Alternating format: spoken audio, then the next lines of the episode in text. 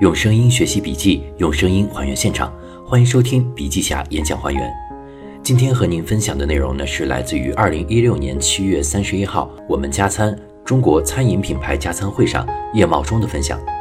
叶茂中，品牌营销创始人，二十七年深耕中国本土品牌，见证了无数品牌的风云起伏。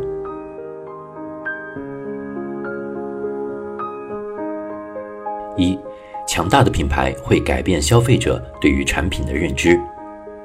任何一家企业启程的是产品，到达终点站的是品牌。在座各位，不管是做什么样的企业，做什么样的餐饮，都会面临这样一个从产品到品牌的过程。所以，它需要你适当的策划、创意、设计、包装等等。强大的品牌会改变消费者对于产品的认知。就像徐悲鸿的画，看画的时候你觉得不怎么样。但如果告诉你这是徐悲鸿画的，你会怎么想呢？这就像我上小学的时候，家里很穷，喝不起可乐。有一天，有人让我们两个同学帮他推板车，给了我们一瓶可乐。喝完觉得特别难喝，就像止咳糖浆一样的味道。回到学校，有很多同学知道我们喝了可口可乐，就跑来问我们：“那可口可乐味儿怎么样啊？”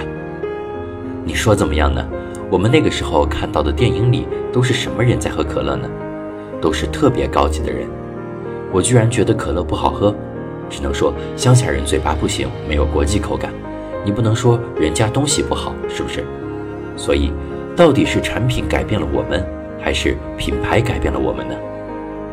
现场来做一个互动，第一次喝啤酒觉得不好喝的人请举手，现在还在喝的人再举手。你看，你们从一开始觉得不好喝，但现在还是在喝，你觉得这是什么原因呢？就像你的餐饮和别人的餐饮，你的蒸饭和别人的蒸饭，到底有多大区别呢？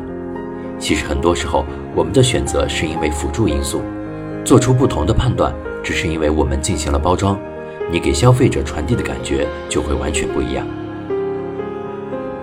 二，认知与事实是有距离的。刘翔是真摔还是假摔呢？凭良心讲，没有人知道。但为什么还有这么多人争论呢？其实你选择的不是刘翔，而是自己的判断。因此，认知与事实有距离，认知大于事实。市场营销有三个关键词：错觉、幻觉、心理暗示。我们很多时候的判断呢，都是一种错觉，不是我们依据事实做出的判断。所以，做营销企划有时候就要利用人性的弱点。你会买掺了水的牛奶给孩子喝吗？不会。你会买掺了牛奶的水给孩子喝吗？会。这个世界是多么有趣啊！牛奶不断掺水就变成了珍珠奶茶。如果来了客人，主人说倒盆洗脚水给你洗脸，客人听了是什么感受呢？但如果说倒盆洗脸水给你洗脚，档次一下子就提高很多。问题来了，你们家的洗脸水和洗脚水有区别吗？它们的区别是在于你的表述方式。三，做得更好没有意义，要做的不一样。两年前接到一个新洗发水品牌，我当时觉得这个老板简直是疯了，因为今天中国有太多的洗发水品牌，人们为什么要选择一个新的呢？但是作为厂商，你会有很多想法，就像现在分得很细的市场。去屑的、柔顺的、营养的、防脱的等等，包括今天在座的做餐饮的各位，也有很多细分市场。这种细分的思维是很可怕的。纵向营销极限运用的结果，就把一个大市场不断瓜分，变成无数小市场。想找到有利可图的细分市场，就会变得相当困难。在一个过度细分和品牌过多的成熟市场，最有效的竞争方式是开创新市场或新类别。产品同质化是竞争的罪魁祸首，但是我们不得不跟别人同质化，因为我们的能力是有限的，完全创造一个别人抄袭不了的产品是非常困难的。因此，做得更好没有意义，要做的不一样。四，无意义的差异化也是有意义的，在市场学层面，无意义的差异化也是有意义的，比如带圈的薄荷糖。它和其他的有区别吗？并没有，但区别又在哪儿呢？它是一个带圈的薄荷糖。当年给伊利策划的四个圈很火，蒙牛就找到我们说，我们这里可以生产六个圈，叶老师帮我们策划一下。我说这个就不行了，有些东西只能用一次。后来我帮蒙牛推出了随便冰激凌，市场反响也很好。在策划这个洗发水项目的时候，我说我们可不可以不叫洗发水，叫洗头水，区别一下。于是我们就有了一句广告语：洗了一辈子头发，你洗过头皮吗？该品牌二零一四年七月开始铺货，截至二零一五年二月上市九个月，完成十二亿的销售额。五，用横向营销思维突破竞争。讲到这儿，大家也许会觉得市场营销像一个坏孩子游戏。我把今天上午想跟大家交流的一点点营销理论界定为用横向营销思维突破竞争，就是不要跟别人的思维一样，以非正统、非逻辑的方式寻求解决问题的办法，用非正统的思维方式打乱市场的固有秩序。洗发水铺货都特别难。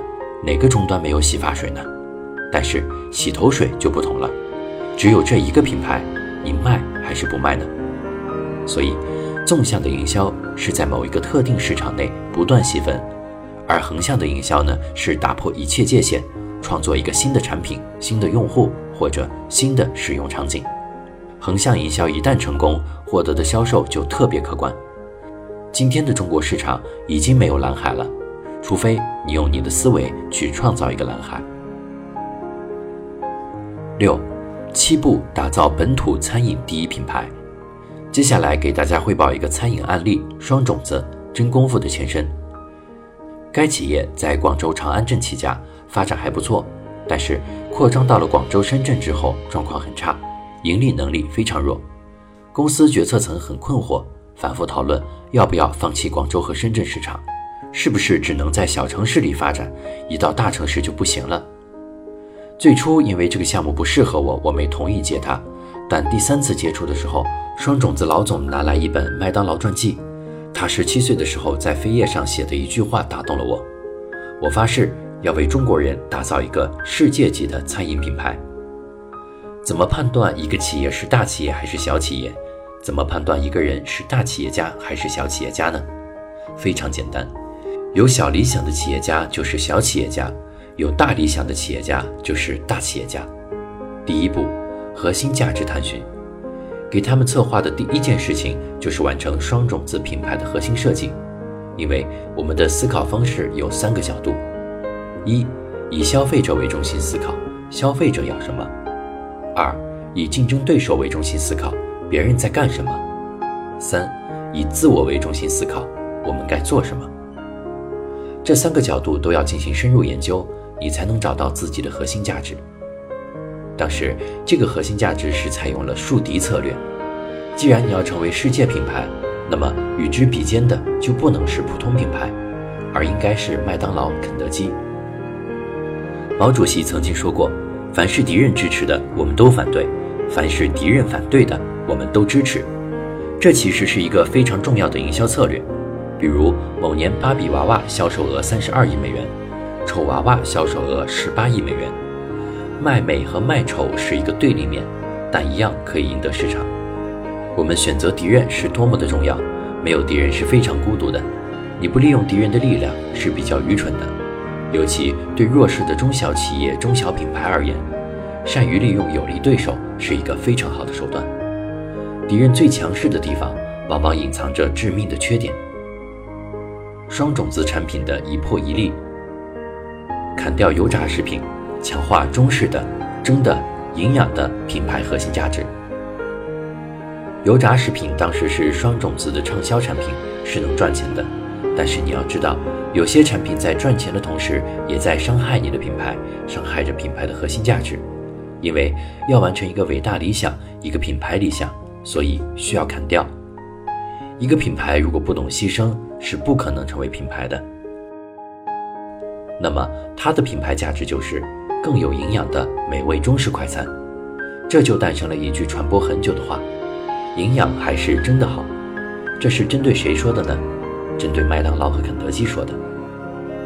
再比如海澜之家，一个正常的策划会怎么做呢？会讲它的服装有多好，多少道工序流程，或者说我是专门的做夹克和衬衫。但是我们发现，在购物中心买一条裤子，男人和女人的行为是有区别的。男人花十分钟，女人花三个小时。因为大部分男人是不喜欢逛街的，他们直奔主题，所以这是一个非常好的切入点。一年逛两次海澜之家，男人的衣柜。我没有说服装，但这个广告创意已经完成了。二零一五年，海澜之家销售额一百五十八点三亿，增长率百分之二十八点三，已经是中国服装业销售最大的品牌，全球服装业排名第十四位。你的产品和我的产品没有区别。但是因为说法不同，包装不同，给市场消费者产生的价值就不一样。品牌的定位不是宣传产品，关键是发掘出兼容具体产品的概念。当你一直在说你的菜这个好那个好的时候，你就掉进了一个圈套。你没有在做品牌传播，只是在做产品传播。而消费者在购买的时候呢，不光是购买你的产品，也在购买你的品牌。第二步，价格研判。当初双种子的客单价是十二元，而同期麦当劳、肯德基已经是十九元。我们当时呢就定下策略，永远要比麦当劳和肯德基贵一块钱，因为我们要自信，我们是营养食品，他们是垃圾食品，而且客单价长期比竞争对手低，以后怎么办？以后什么成本都会增加。我们有些时候一定要充分利用竞争对手。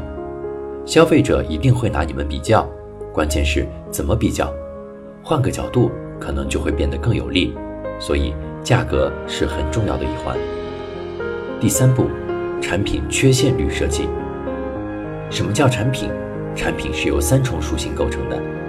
核心产品，指消费者购买某种产品时所追求的利益，是顾客真正要购买的东西，因而，在产品整体概念中，也是最基本、最主要的部分。实体产品指核心产品借以实现的形式，即向市场提供的实体和服务形象，通常表现为产品的质量、水平、外观特色、式样、品牌名称和包装等。周边产品指的是顾客购买有形产品时获得的全部附加服务和利益。女孩子买化妆品购买的是美丽、青春、靓丽，核心产品有时候是你看不清的。比如，我们要向上帝祈祷，所以我们要购买的核心产品是上帝，教堂就是卖给我们的实体产品。这三重属性合三为一的时候，你的产品才算设计完成。那么，双种子的产品缺陷率是怎么设计的呢？大家看到，他们的餐具都是扁的，都是双层的，目的只有一个：捧在手上很沉，看起来很多，吃起来很少。所以，连续五年的市场调查反映，真功夫这个也好，那个也好，就是吃不饱。这就是在初期的策划时特意设计的产品缺陷率。第四步，品牌名称研究。一个好名字等于成功了一半，尤其对于一个全新品牌而言，能否尽快缩短品牌导入期，迅速获得消费者认同，最终成就强势品牌，一个好名字至关重要。双种子品牌拟人化联想是一位诚实、平易近人的农民，这一现象已经与社会的主流价值观背离，无法得到消费者的认同和共鸣，自然也会产生疏远感和沟通障碍。这样的品牌不具备领袖气质。双种子品牌名称缺乏沟通力和传播力，这是品牌名称先天的弱势。因此，基于品牌核心价值，寻找到切合全国市场的主流文化或主流价值观。构建一个具有领袖气质的品牌是品牌工作的首要课题，所以我们需要借力。在古代有句话叫做“富武穷文”，穷人都是念书的，只有家里有钱的才练武。功夫天生与餐饮有关，这样我们就把双种子改名为真功夫。第五步，符号载体。既然改名为真功夫，就需要一个符号化载体。用李小龙作为形象载体有很大的好处，就是不要钱。但是当时他们并不接受。你把产品砍掉了，我能理解。但是你说我们是做健康餐饮的，你用一个死人做形象，我真不能接受。那一瞬间，我真的也崩溃了，不知道怎么回答。我本来挺兴奋的，因为觉得这个创意非常好。我就想到在鲁迅去世的时候，臧克家写过一首诗。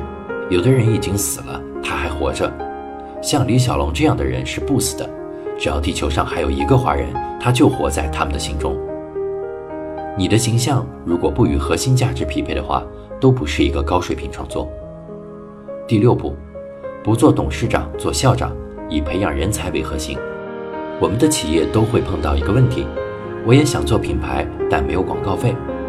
我想跟大家真诚沟通的是，品牌你是一定要做的。做品牌的前提不是要有钱，而是你要有决心。因为你有这个决心，你就会想出很多办法来做品牌传播。第七步，不开加盟店，做直营店。这个并不是很容易坚持的，但在当时，这样的坚持是值得的、有意义的。真功夫走的是一个价值成长战略，坚持直营，抢占空间。在广东市场还没有半饱和情况下，真功夫走出广东。占领北京、上海等战略制高点。任何一家企业都会涉及到成长路径设置，包括大家都在思考的：我怎么成为一个伟大的餐饮品牌呢？有三种成长路径：一、价值规模同时增长；二、先价值后规模；三、先规模后价值。对于店面数量不多、资金实力有限的企业，在获得资本市场认可之前，难以拥有规模成长所需的人力物力。反而是价值成长比较容易，规模成长比较难，因为不多的终端店面确保了价值成长的诸多方面能够得到快速而有效的执行。对于多数竞争对手而言，先价值再规模只是选择了一条由易到难的发展道路，但他们会错失成长为全国性品牌的战略机会。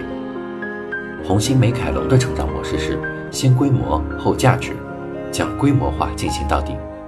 在这个战略思想指导下，红星要做到真正意义上的规模化，必须在以下三个层面狠下功夫：一、终端数量规模化；二、品牌形象规模化；三、媒介传播规模化。在此思路下，我们把红星美凯龙2012年线下60家门店的目标提高到了100家。截止2015年，红星已经在全国126个城市开了一百七十七家店。因为成长模式不同，竞争对手就难以和其竞争。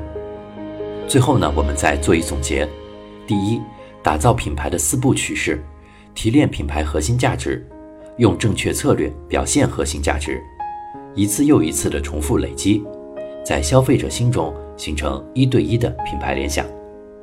二，打破产品功能界限，打破目标消费群界限，打破使用时间和场合界限。打破渠道、价格以及营销组合界限。第三，中国餐饮有四条路：正餐、快餐、正餐的快餐化、快餐的正餐化。